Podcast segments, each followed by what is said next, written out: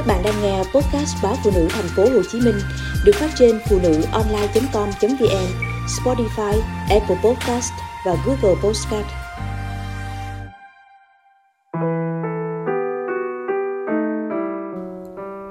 Nhìn người ta mới biết thương vợ đoản. Câu chuyện trong quán ăn ngày hôm ấy đã làm tôi thay đổi cách ứng xử trong đời sống vợ chồng tôi. Hôm đó, quán đông lắm.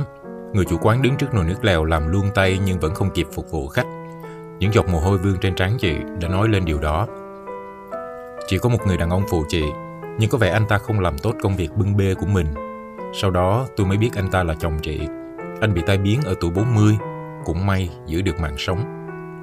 Đó là lý do anh làm việc rất khó khăn Bê một tô bún mà anh phải mất vài phút mới tới được bàn của khách. Bưng xong, anh phải đứng viện bức tường hồi lâu để định thần, giữ vững bước chân để không bị té.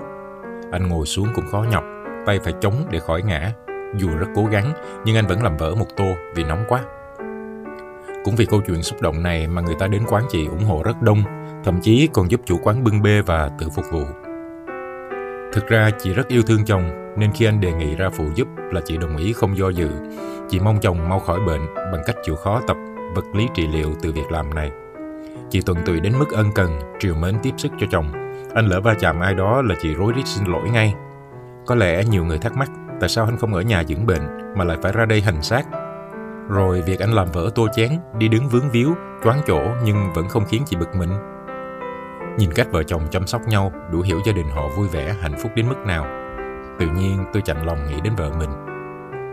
Vợ tôi bị ung thư, dù đã bình phục sau nhiều năm điều trị, nhưng thể chất của nàng giờ đây rất yếu. Vậy mà tôi ít khi nào hiểu và cảm thông cho vợ. Tính tôi nóng nảy, thiếu kiên nhẫn, cứ phải chờ đợi lâu là bực mình, cáu gắt với bất kỳ ai. Vợ nấu cơm muộn cũng cáu, sửa soạn ra phố chậm một tí cũng giận, nấu ăn nhạt tôi cũng phàn nàn. Có lần vợ quên bỏ đường, điều vị trong nồi cá ba sa kho, vợ không ăn cá da trơn nên không nêm nếm, khiến món ăn mặn chát. Bực mình, tôi dàn chén cơm xuống bàn, khiến thức ăn vương vãi khắp nơi. Vợ chỉ biết bưng mặt khóc. Để rồi khi ngu giận, tôi lại xin lỗi nàng như cách tôi vẫn thường làm mỗi khi mắc phải lỗi lầm. Giờ tôi mới hiểu, đó là lý do vợ mình đoản so với trước đây. Bệnh tật làm cho người ta sa sút mọi mặt, từ sức khỏe, tinh thần cho đến tâm lý và cả trí nhớ nữa. Tôi tự hứa lúc nào cũng phải sát cánh bên một cô ấy, quan tâm và tạo niềm vui để cô ấy quên đi nỗi đau thể xác. Yêu thương thôi chưa đủ, cần phải thể hiện để chứng minh. Đó là cách mà người phụ nữ bắn bún đã làm và khiến một kẻ nóng nảy, vô tâm như tôi phải giật mình nhìn lại.